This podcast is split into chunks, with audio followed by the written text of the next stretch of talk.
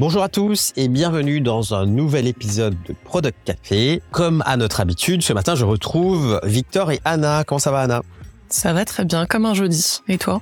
Ça va très bien. Euh, J'aime bien le comme un jeudi parce que effectivement ce matin je me suis fait la réflexion de plus qu'un jour avant le avant le week-end, donc euh, plutôt euh, plutôt content. Euh, et comment va notre ami Victor? Eh ben ça va très bien, ça va très bien. Euh, jeudi c'est quasiment la fin de la semaine, donc voilà on est on est content. Hyper hyper heureux également d'accueillir Panthéa aujourd'hui.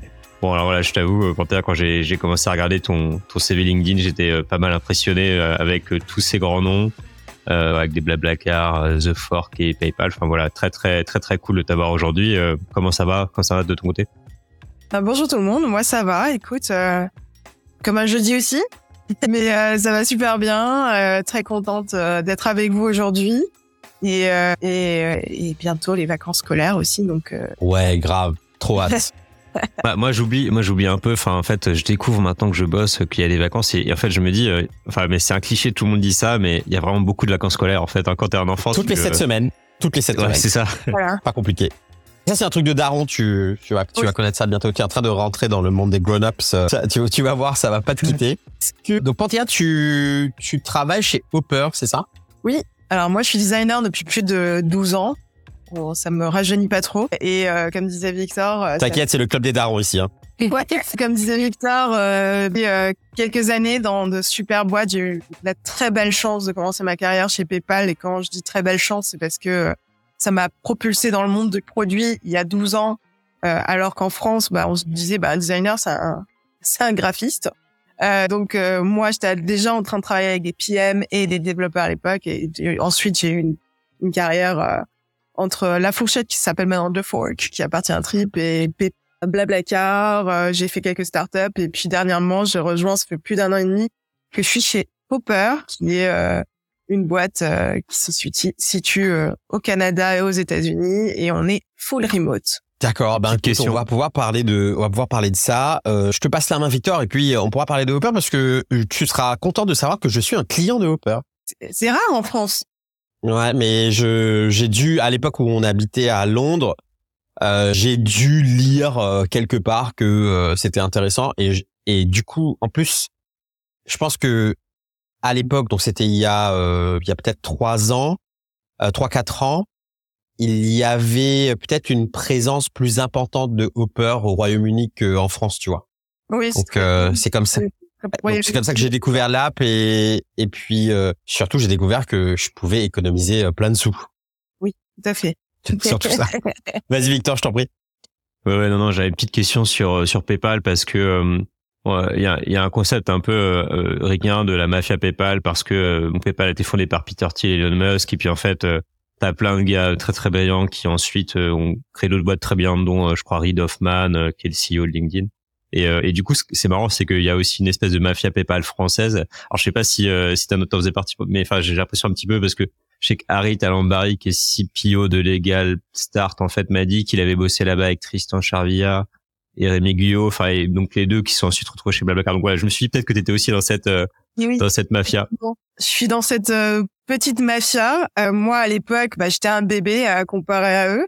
Euh, parce que euh, Harit, bah, j'ai travaillé directement avec lui sur un sujet où on a euh, tout explosé ensemble. On a explosé le ROI euh, sur un sujet. Et, euh, et d'ailleurs, c'était l'âge d'or de, de PayPal, je pense. Tristan, c'était mon lead designer euh, quand je travaillais en région EMEA. Et ensuite, j'étais avec la région San Francisco directement. Déjà en, en remote. Donc, on parle de ça il y a 12 ans. Hein. et Rémi, c'était notre head of design quand j'ai débarqué chez PayPal. Et ensuite, j'ai changé de manager qui était à San Francisco. Mais effectivement, euh, on avait des bureaux euh, côte à côte euh, et, à la base, c'est Rémi et Tristan qui m'ont embauché. Ouais. Trop cool, trop cool, trop cool. Bon, et du coup, on leur fasse un, coucou à tous. Rémi, il est passé dans Product Squad il y a quelques temps. Axel, un super épisode. Et Harit plus récemment, et notamment, il nous a parlé d'une anecdote de d'entretien de discovery en Russie pour, enfin voilà, avec des traducteurs, parce qu'évidemment personne personne parlait la même langue. Donc voilà, n'hésitez pas à l'écouter. En, en banlieue de Moscou en plus. oui, c'est ça. Donc euh, ouais, c'était super intéressant. Et puis Paul Tessier aussi, qui est président chez Superhuman euh, euh, aujourd'hui, que qu'on a eu la chance d'avoir sur Product Squad également. Donc ouais, euh, super super mafia en tout cas France. Et, et oui, donc tu disais, euh, tu es en full remote. C'est intéressant que tu dises aussi que ton point sur SAP, enfin même il y a 12 ans en fait, euh, le remote ça se faisait déjà.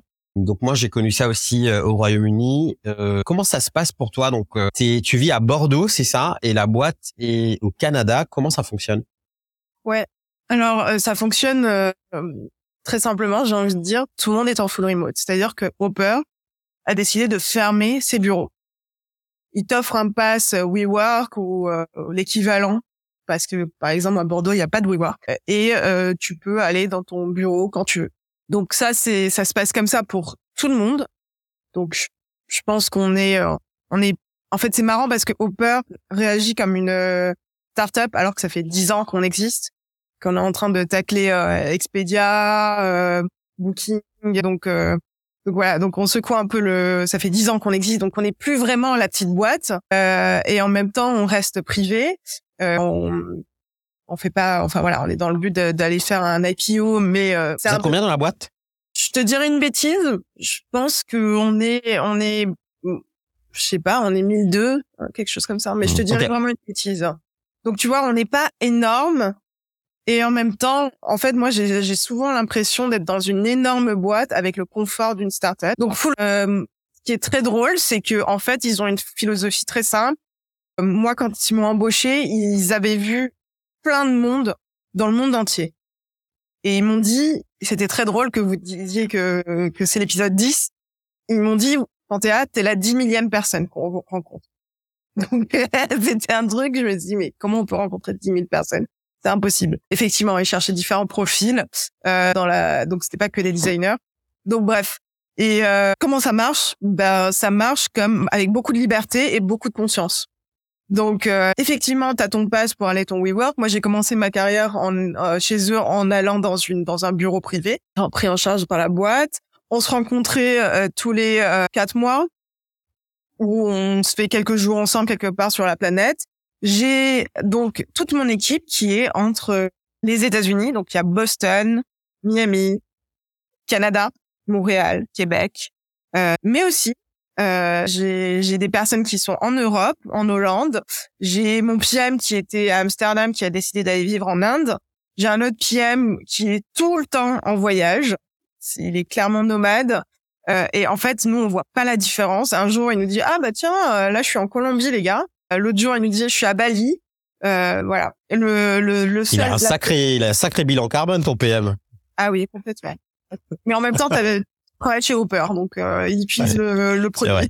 Donc, euh, donc voilà. Donc en fait, ça se passe le plus simplement du monde. Moi, j'ai pas le sentiment euh, qu'il y a un problème de décalage horaire, etc. Et surtout, en fait, euh, on a tous la, la règle numéro une quand t'arrives, c'est tout est documenté, tout est écrit, et tu mets ton calendrier à jour. C'est-à-dire que moi, je peux clairement dire que entre 14h et 16h, vous me contactez pas pour X raisons. J'ai pas à donner ma raison. Ça doit être juste mis à jour dans mon calendrier. Ok. Ouais, je, pense que tu as besoin un peu de cette culture de l'écrit et de la synchrone effectivement pour faire euh, faire fonctionner. Moi, j'ai moi j'ai quand même une question sur le décalage horaire parce que c'est vrai que chez L'Oréal en fait, parfois j'avais quand même des emmerdes où euh, tu avais un data scientist qui était à New York et euh, et en fait un je sais pas un expert métier qui était en Chine et, en, et là, pour le coup, euh, en Europe, t'es à peu près bien parce que t'es à plus ou moins 6 heures d'à peu près tout le monde, donc tu peux voir tout le monde dans une journée. Mais en fait, le, enfin, l'américain et le chinois, ils se peuvent jamais se parler, sauf s'il y en a un qui se réveille, très tôt ou l'autre qui se couche très tard. Est-ce que est-ce que c'est un sujet ou comment tu gères ces trucs-là? C'est absolument pas un sujet. C'est-à-dire qu'il est inexistant le sujet. Tout simplement parce que cette, moi, je travaille dans l'équipe paiement. Le paiement, on peut voir ça comme le checkout, mais on peut voir ça comme un produit c'est-à-dire, ça peut être les, transactions, évidemment, euh, comment tu gères les transactions dans l'application, comment euh, comment tu fais pour que les gens se fassent rembourser. Ils ont un wallet, les loyalty, etc. Donc, cette équipe, elle a été embauchée. À la base, elle a été embauchée sur un même time zone. Mais ensuite, on a dit aux gens, les gars, faites ce que vous voulez, tant que vous arrivez à vous retrouver. Donc, en fait, il y a par exemple, ce qui est très drôle, mon PM qui est parti en Inde, et eh ben moi, quand je me lève, lui, il est 14 heures chez lui. Alors, je sais pas exactement si c'est 14 heures, mais il m'a dit qu'il avait... Ça, c'est parce que tu te lèves tard, Panthéa. Hein. c'est ça qu'on retient de cette histoire. Alors, c'est vrai que quand, par exemple, moi, je commence ma journée, s'il est à peu près 10 heures, lui, il est 14 heures. Donc, 14h30. Donc, euh, quand on a, et quand, quand il veut discuter avec moi, bah, lui, c'est son après-midi. Donc, mais il a décidé que ça lui convenait. Pareil pour, pour euh, d'autres personnes qui font du nomadisme, ils sont tout le temps là dans les horaires européens. Après, là où ça devient compliqué, et par exemple, moi, j'ai travaillé avec, euh, à un moment donné, j'ai aidé une, équipe qui, dont le designer partait. Donc, je reprenais le sujet. Donc, pendant un certain temps, le PM était à San Francisco. Là, ça devient plus complexe. C'est-à-dire que lui, bah, le problème, c'est quand, quand lui, il a l'habitude de travailler dans ses horaires à lui et que toi, dans tes horaires à toi, ah ouais, t'as as, un décalage horaire de fou furieux. Mais euh, là, là encore, quand on m'a dit ça, ça faisait euh, quatre mois que je venais d'arriver. Je suis les gars, mais comment on fait? Parce que moi, quand je termine ma journée, lui, il la commence. Donc, euh, on fait comment? Et là, mon manager, c'est là où j'ai compris la liberté et en fait déconstruire le 9 to 6, enfin, qui, est dans ancré dans ta tête. Mon pied m'a dit, mon manager, qui est qui est vraiment un manager. En fait, c'est c'est chez Hopper, c'est c'est très différent. On a j'ai pas de on a euh, chaque équipe un business et après tu as des leaders de PM, design et dev. Donc t'as pas un manager direct qui va te dire quoi faire. Il va faire en sorte, il va s'arranger que le business va dans le bon chemin. Mais il va pas te dire ton design c'est de la merde ou ta stratégie produit c'est de la merde. Il va challenger évidemment quand il a des doutes de ce que tu lui racontes mais c'est pas lui qui va te donner, t'insuffler la vision. Donc, pour revenir à l'histoire de comment je faisais avec le gars qui était en San Francisco, qui était PM, et moi, c'est vraiment mon, équipe, le PM, le dev, euh, comment je fais Et là, il m'a dit, personne t'oblige à commencer ta journée à 9 heures. Il m'a dit, voilà, après, t'as une famille, Panthéa, si tu peux pas travailler après X heures, tu lui dis, donc vous vous trouvez un moyen où, pendant 4 heures, vous pouvez être joignables ensemble, mmh. et le reste, on s'en fiche. Tu gères. Mmh. Et là, ça m'a complètement déconstruit. Et pendant trois mois, pendant le temps que je récupère le sujet, effectivement, euh, bah, je travaillais en décalé. Bah, du coup, je prenais mon temps le matin euh, à petit déjeuner avec ma fille. Euh, je faisais des choses que je faisais pas d'habitude, peu importe le sport, les courses, peu importe. Et je commençais ma journée un peu plus tard, en même temps que lui, à peu près.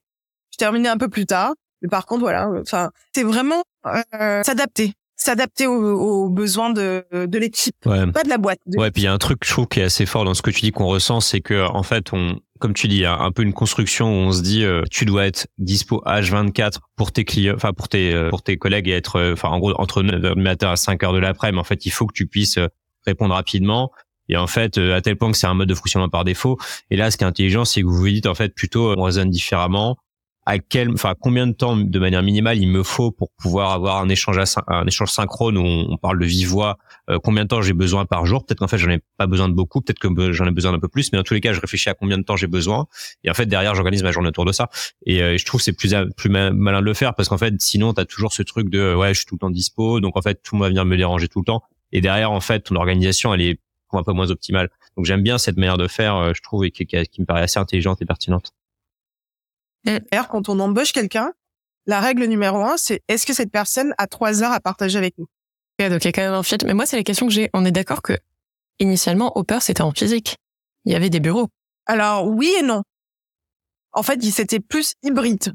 Donc il y avait des bureaux, mais il y a toujours eu des gens en remote. Ok, parce que je trouve en fait assez fou que en, là, on est en 2024. Si la boîte avait été physique, en fait, il y a quand même plein d'apprentissage, il y a plein de process, il y a plein d'intelligence humaine et de flexibilité. Euh, je trouve ça assez fou quand même que, enfin, je connais pas d'équivalent en France de boîtes qui donnent autant de largeur et autant de responsabilité et de, ouais, de permission à leur, euh, à leurs équipes pour euh, avoir ce setup que vous avez quoi. Donc ça c'est super chouette. Là où je là où je rejoins là où je rejoins Panthéa, c'est en fait dans la culture de travail anglo-saxonne, ce truc de, de de travailler de chez soi, il existait il y a très longtemps déjà.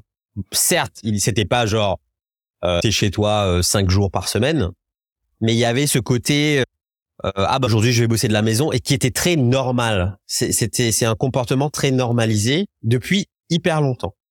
Après bon le Covid a accéléré les choses. Et là dans ce que tu dis il y a un truc intéressant Anna que moi je retrouve tout le temps et qui m'a mis une énorme claque quand je suis rentré en France, je m'en souviens comme si c'était hier. Donc je rentre du Royaume-Uni, on est fin juin 2020 et euh, moi je suis super content parce que j'ai envie de voir mes potes. Donc on est un c'est un jeudi je crois et j'envoie un message à mes potes, il est euh, je sais pas moi, il est 16h30, j'envoie un message à mes potes et je leur dis Il fait super beau, euh, tu vois, c'est le début de l'été, quoi. Je leur dis, ouais, vas-y, on va au pub, on va se boire des coups, etc. Et là, il, est 16h30. Et il y a quelqu'un dans le groupe qui répond et qui dit, ah ouais, mais moi, je peux pas parce que, franchement, il est 16h30, euh, ça se fait trop pas de, de partir. euh, mon boss, il est encore là et tout. Et là, j'étais là en mode, attends, quoi? Qu'est-ce que, tu vois, j'étais un peu, euh, j'étais un peu en mode, euh, attends, là, il y a, là, il y a un sujet, tu vois. Et en fait, en discutant avec euh, donc euh, mon amie, elle me disait que en fait, ça m'a rappelé cette culture qui existe dans tellement de boîtes françaises de de- d'infantiliser en fait les employés. Et elle m'a dit, donc on est rentré dans une conversation où elle m'a dit, bah par exemple, euh, si demain je vais être en retard, je dois dire à mon boss que je vais être en retard et lui donner une raison. Et, du coup, il y a plein de trucs comme ça qui ont commencé à émerger qui moi en fait me choquaient parce que j'avais oublié de l'époque d'avant, quand j'étais encore en France, comment ça fonctionnait. En fait, les cinq ans que j'ai passé à Londres ont un peu euh, nettoyé mon cerveau et je suis arrivé en France, je me suis dit attends mais en fait ici c'est c'est le Moyen Âge en fait. Tu vois, parce dans la parce que dans la culture de travail anglo-saxonne, dans la majorité des boîtes dans la majorité des boîtes euh, bienveillantes entre guillemets où il y a une culture plus ou moins positive, on s'en fout de comment tu vis ta vie parce que t'es un grown-up, t'es un adulte en fait. Tu vis ta vie, mais tu prends tes responsabilités. Ça- hmm. Du coup, le fait de voir à chaque fois comment les gens en France sont étonnés de la culture de travail des pays anglo-saxons, ça ne me rassure pas parce que du coup, je me dis que les choses avancent pas du tout. Mais- tu vois ce que Ouais, je veux dire après, pour, non, mais pour tempérer un petit peu, quand tu regardes The Office, euh, la, fameuse série, le, le sitcom euh, que moi que j'adore, qui est super marrant, bon, tu vois quand même qu'ils font tous euh, 9h, euh, 9h, 17h, et enfin, du coup, c'est pas propre, je pense, euh, à une culture ou à une autre. Euh, je pense qu'il y, y a quand même deux trucs. Effectivement, en France, on a un peu cet aspect euh, présentéisme euh, et euh, culture du managérial, un peu du contrôle, où en fait, on a besoin de voir les gens pour avoir l'impression qu'ils bossent, même si en fait, ça veut pas dire qu'ils bossent bien, et puis c'est pas forcément la bonne manière. Et c'est sûr que alors je me risque un peu à une hypothèse, mais côté anglo-saxon, c'est peut-être accentué par le fait que, hum, en fait, aux US, typiquement, t'as quand même plusieurs, enfin, t'as, t'as juste du décalage horaire de base parce que tu peux, tu peux avoir des gens qui habitent à San Francisco, tu peux avoir des gens qui habitent à New York. Puis si t'es une boîte américaine, tu peux très bien vouloir avoir des gens à Londres. Mais c'est aussi vrai euh, au Royaume-Uni. Exa- exactement. En fait, t'es, t'es pas by design. En fait, t'as un peu ce jet lag et donc en fait, tu, enfin, tu vois, c'est, enfin, c'est, ce serait délirant pour une boîte américaine de pas embaucher quelqu'un euh, qui habite à Londres. Euh, Il parle, il parle la même langue, et il peut très bien s'intégrer potentiellement. Là où en France, en fait, t'es quand même, alors, euh, au- au-delà des, enfin, si je mets de côté un peu les dom tom et tout, en fait, grosso modo, tout le monde est sur le même, sur le même euh, fuseau horaire et par ailleurs, c'est hyper centralisé économiquement autour de Paris. Donc, en gros, euh, enfin voilà, si tu, de- tu, tu raisonnes de manière simpliste, en fait, tout le monde va être en région parisienne et donc va pouvoir aller au bureau et, en pas trop trop de temps. Et, j'ai une anecdote à vous partager. Euh, J'avais 24 ans, euh, je suis chez PayPal, je viens d'arriver. Et donc, euh, dans ma tête, je viens de passer un, je viens de passer trois mois juste avant dans une boîte de consulting où j'étais, pour moi, c'était le stage militaire, hein, le boîte de consulting en tant que designer, c'était une horreur pour moi. Et j'avais quitté, j'avais la chance d'avoir eu PayPal, du coup j'avais rejoint PayPal. Je me rappelle ma première semaine, tellement euh, ancré dans mon cerveau, il est presque 7 heures et je suis toujours là. Et euh, t'as un mec qui arrive et qui sort d'une réunion, donc toute mon équipe était partie. Euh, et et, et j'ai quelqu'un qui sort d'une réunion et qui me fait qu'est-ce que tu fais là, Panthéa Je dis bah je termine. Il dit mais attends, je t'explique. Sous si t'es là encore, soit t'es mauvaise, soit ton manager a un problème. Je fais comment ça? Bah c'est simple. Soit t'es mauvaise et t'arrives pas à travailler euh, assez rapidement et euh, t'es pas, pas assez productive. Soit ton manager, faut qu'on le voit parce que ça veut dire que que il te met une pression de dingue et c'est pas normal. Ouais. Et là, il m'a dit ça. Je pense que c'était un- c'était le quatrième jour où j'étais chez PayPal. J'ai- Je me suis dit, faut que je me barre vite. Et après, j'ai compris, en fait, en voyant des choses qui, t'as 24 ans, tu viens de commencer ta carrière, t'as passé des années dans le consulting, enfin des années, des mois dans le consulting, j'étais en agence de design où j'étais payé au SMIC, où euh, quand j'arrivais à 9h15 au lieu de 9h, euh, on me faisait, on m'appelait dans le bureau. Enfin, Humiliation. tellement de tellement de pression que que ok moi je fais 9h 20h qu'est-ce qu'il y a? Je et, et, et là t'as quelqu'un qui me dit soit t'es mauvaise soit c'est ton manager. J'ai quasiment la même anecdote. Premier job à Londres, deuxième jour, il est 16h30, il y a plus personne sur le floor, euh, il y a que moi, il reste plus que moi et mon boss de l'époque. et il commence à mettre ses affaires dans son sac. Et je lui dis, non mais attends, mais mec, mais moi je suis chaud là, je peux bosser jusqu'à 19h. Il me dit, mais pourquoi? Je lui dis, bah je sais pas, euh, bah, je sais pas, je, je- enfin je, je peux faire l'amplitude horaire quoi. Et il me dit, mais on s'en fout de l'amplitude horaire. T'es pas là pour faire l'amplitude horaire. Là, on rentre tous chez nous, il est 16h30 mec. Et ce qui, ce qui est intéressant là-dedans d'un point de vue purement business, rien ne montre que de faire une plus grande amplitude horaire fait de toi quelqu'un de plus productif et produit plus de valeur pour l'entreprise. Ça, c'est prouvé, en fait. Ouais. Que faire plus d'heures ne tra- se traduit pas dans plus de top line et plus de bottom line. Donc, c'est vraiment, et j'aime bien prendre cet argument-là parce que, du coup, tout, tout le monde essaye de rentrer dans une logique assez monétaire du, de, de, de, de ce truc-là, alors que c'est faux. Et je pense, et je pense du coup, hein, c'est c'est intéressant l'anecdote que tu dis, Panthéa. euh, je pense qu'il y a un rôle aussi un peu des profils qui sont pas euh, forcément leadership de la boîte, mais qui commencent à avoir trois, quatre ans d'expérience professionnelle. Et je pense que c'est une grosse partie de l'auditoire de des gens qui nous écoutent ici. Euh, je pense que c'est important aussi d'avoir cette responsabilité de, tu vois un stagiaire qui est toujours là à 18 heures, qui a l'air d'être un peu sous l'eau, bah, de lui dire en gros, non mais va, enfin, vas-y, c'est pas grave, tu vas, bon, plus t'es en stage, voilà. Chez toi, quoi. Et, euh, et, pareil, moi, je sais que sur les deux premières semaines, c'est toujours, enfin, je voyais parfois des gens qui arrivent et tu vois, qui sont un peu stressés, qui sont là, euh, j'ai envie de montrer que je suis présent, mais, de toute façon, c'est les deux premières semaines, t'as pas, enfin, tu t'onboard, euh, c'est sûr que tu vas pas avoir de taf et, ça va venir ensuite.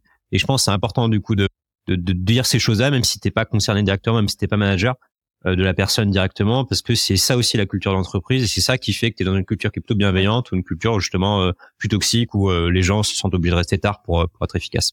En fait, je pense que euh, et je t'aligne, je me suis complètement alignée avec toi. Je pense que aussi le full remote a permis euh, de libérer ça aussi, parce que euh, je, quand tu vas au bureau, il y a une espèce de truc de qui va partir en premier, qui va ouvrir la porte pour permettre aux autres, aux autres de partir aussi. Et t'as pas envie d'être cette première personne qui ouvre la porte. Et du coup, il y a un biais inconscient qui fait que tu restes là. Et, Ou, ou euh, très conscient, hein, d'ailleurs. Effectivement. Et il y a un truc, tu, euh, et, euh, pardon de revenir sur euh, la mafia PayPal, mais il y a donc il y a PayPal, il y a Blablacar. Et euh, quand je suis revenue euh, chez chez Blablacar, j'avais un peu, enfin je suis arrivée chez Blablacar, j'avais euh, très peur de rentrer dans une boîte française parce que j'avais connu auparavant avant PayPal parce que PayPal c'était, tu sais, on m'envoyait un- en business à San Francisco, on nous arrosait au Dom Pérignon dès qu'on faisait des bons chiffres on avait un bonus qui tombait, tu sais pas quand, pourquoi. Euh, moi, je me rappelle un jour euh, où on était en train de discuter avec euh, des copains comment on allait se, se payer nos vacances et j'ai 2000 euros sur mon compte qui vient et mon manager il dit c'est pour le projet que t'as que t'as bien taffé. Je suis what? Donc c'était un autre monde, complètement autre monde.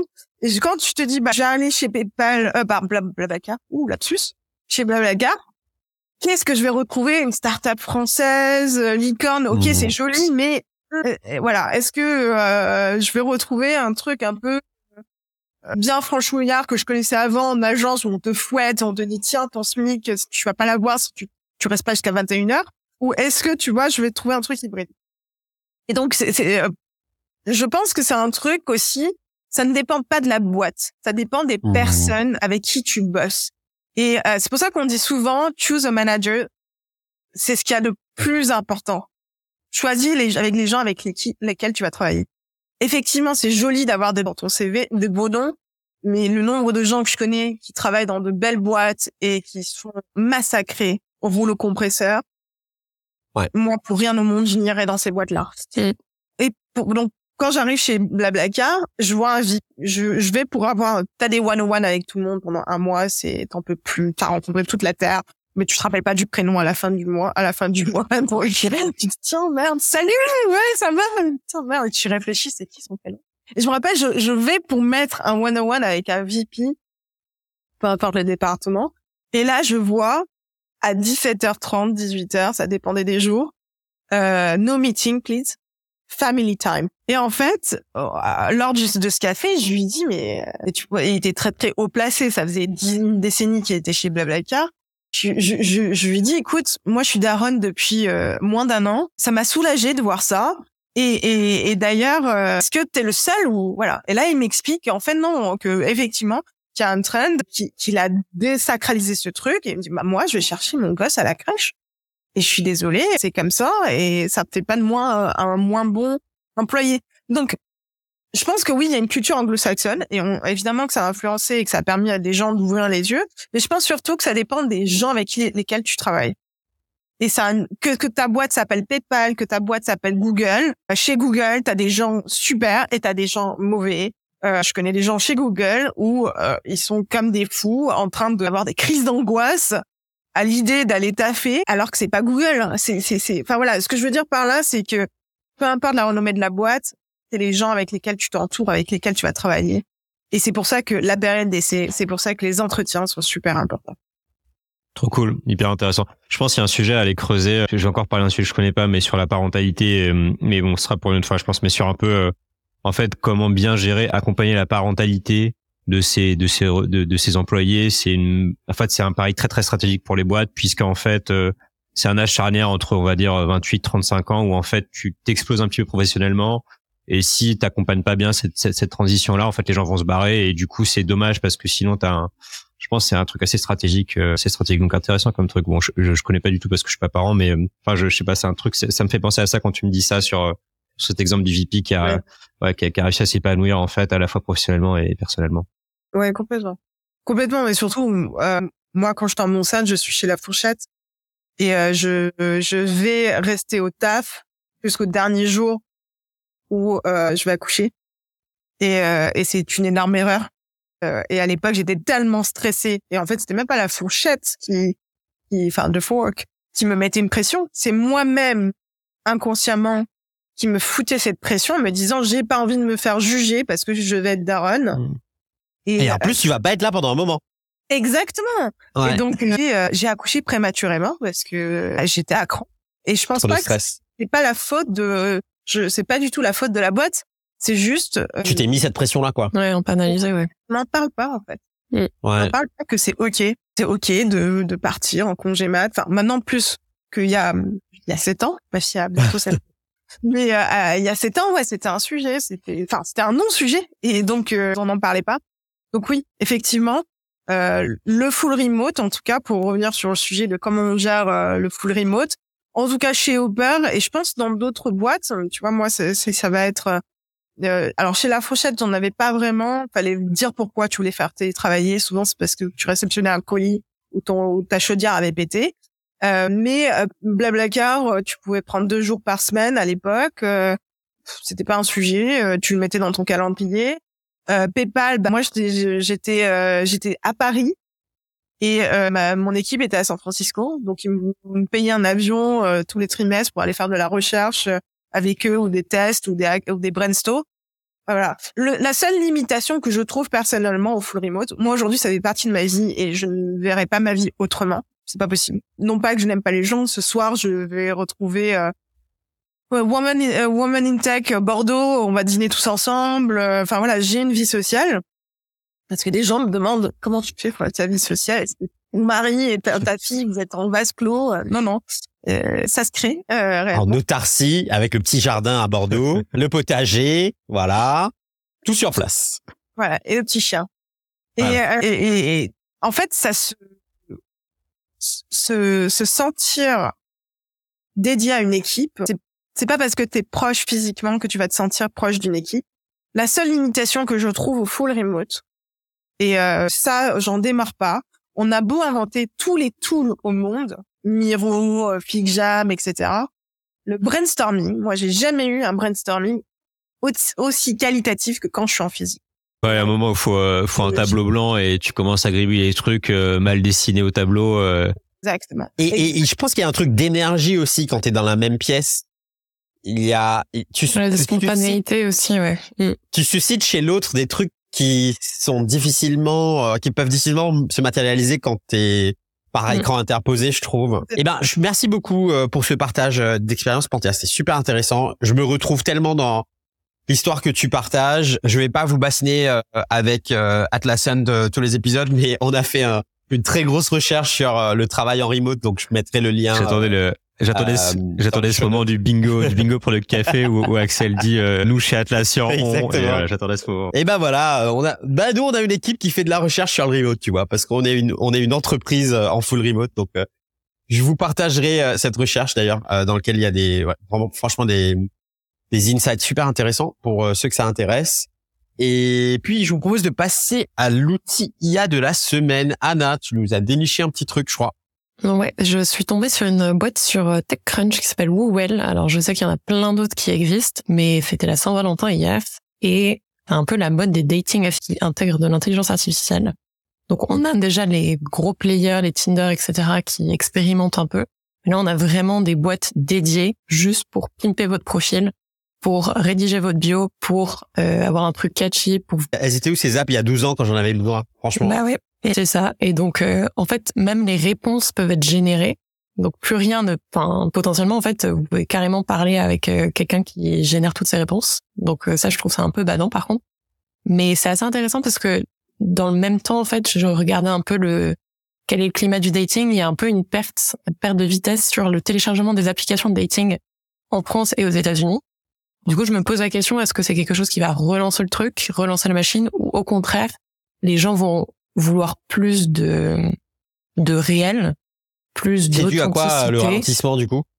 Mais ça veut pas dire les articles euh, en l'occurrence, mais Moi, j'ai, l'impression qu'il y a un peu peut-être une. euh, moi, ouais, moi, j'ai vas-y. vu, pas si c'est vrai, sur en gros, euh, en fait, t'as quand même une génération euh, de jeunes qui sont passés par le Covid et du coup, en fait, où, euh, enfin, t'as un peu le côté réseaux sociaux où euh, t'es peut-être moins proche en physique. Enfin, c'est peut-être cliché, hein, mais c'est c'est quand même un truc, je pense, sociologiquement qui a des impacts. Donc, le fait que t'aies beaucoup de réseaux sociaux, tu te vois moins physiquement. Et puis, par ailleurs, Ouais. t'as euh, du coup le bah, le Covid qui a forcément un petit peu euh, réduit euh, mécaniquement les interactions physiques. Moi, j'avais vu des stats. Alors, je, je- moi, je, je vais citer des trucs, je me rappelle plus précisément, mais comme quoi il y avait euh, moins de rapports sexuels chez les jeunes hum, et, euh, et Ouais, moins de consommation Ouais, d'alcool aussi. Ouais, alors et du coup, Ouais. il y a- il- enfin, évidemment, il y a l'explication bah, du Covid parce que quand t'es confiné, tu tu vas pas pouvoir aller retrouver euh, d'autres personnes, mais mais visiblement, en fait, il y avait une espèce de longue traîne, enfin post-Covid où ça ça se ça restait à peu près un peu la même chose. Ouais. Donc, est-ce que les jeunes deviennent plus conservateurs peut-être? Je ne sais pas. En tout cas, euh, peut-être avec les dating assistants, ça te permettra de spicer un peu euh, la vie romantique des jeunes. Ce qui est fou avec ces histoires d'IA, euh, on a, on la semaine, la semaine dernière, on a parlé de deepfake, etc., c'est que on est vraiment dans un monde où la confiance est en train de s'éroder à grande vitesse. En fait, tu sais jamais à qui tu as affaire. Est-ce que c'est la personne qui a écrit le message? Est-ce que ça a été fait par une machine? Ouais, mais vu fait, que tu peux pas savoir, est-ce que ça touche vraiment à la confiance Tu vois ce que je veux dire? C'est en fait, c'est vraiment imperceptible. Donc en fait, c'est plus après coup. Si, jamais tu rencontres la personne en vrai, Ouais, c'est ça. Non, mais c'est là où tu lui en voudras. Tu vois, où tu En fait, la en fait, personne, pas elle du tout t'envoie- aussi punchy, quoi. Elle t'envoie du en fait. rêve. Elle t'envoie Ouais. du rêve en DM et après tu la vois dans la vraie vie. Et, mais après moi, Mais ça, Ah, j'ai envie de dire, ça ça, pèse, quoi. ça existe déjà, en fait, même sans, sans les assistants d'AI, où t'es déçu. oui oui ça. Mais peut-être que là, c'est pire, tu vois. non mais moi je me rappelle quand j'ai, enfin c'est pour dire quand même moi quand j'étais plus jeune, enfin je, je me je me faisais un peu chier quand même sur les textos que j'envoyais. Allez, raconte-nous ta dating life, Non, Victor, s'il te mais plaît. Je sais que, alors, je pense qu'il y a vraiment des profils différents là-dessus. Mais moi, j'étais un dateur où je mettais du temps à écrire mes messages, je réfléchissais un petit peu. Donc, en fait, même si tu mets un, enfin, un truc d'IA, il m'aide à rédiger le truc, à un moment, je vais forcément un petit peu le reprendre et le, le custom à ma sauce. Euh, je sais que t'as des gens qui sont beaucoup plus spontanés, qui se prennent pas trop la tête, qui euh, voilà, qui répondent direct et du tac au tac. Moi, moi, j'étais le genre un peu, euh, voilà, j'ai la notif du message, donc je me dis, ok, tiens, cool, j'ai le message, mais j'attends un peu avant de voir le message. Puis ensuite, je vais voir le message, puis ensuite, je me dis, ok, je réfléchis. Non, Mais mais- quel lover voilà, donc du coup, l'IA, oh moi, ça m'aurait, enfin, voilà, ça aurait pu m'aider dans la rédaction, mais à un moment, je pense que je l'aurais quand même customisé un peu à ma sauce. Trop marrant. Eh ben, écoutez, j'étais très content de passer euh, ce moment avec vous ce matin. Merci beaucoup, Panthéa, euh, d'avoir été euh, sur le plateau de l'émission euh, de Product Café cette semaine. On était super contents de te revoir. Et puis, euh, je vous dis euh, à tous et à toutes euh, à la semaine prochaine pour un nouvel épisode de Product Café. Salut. Merci beaucoup. Salut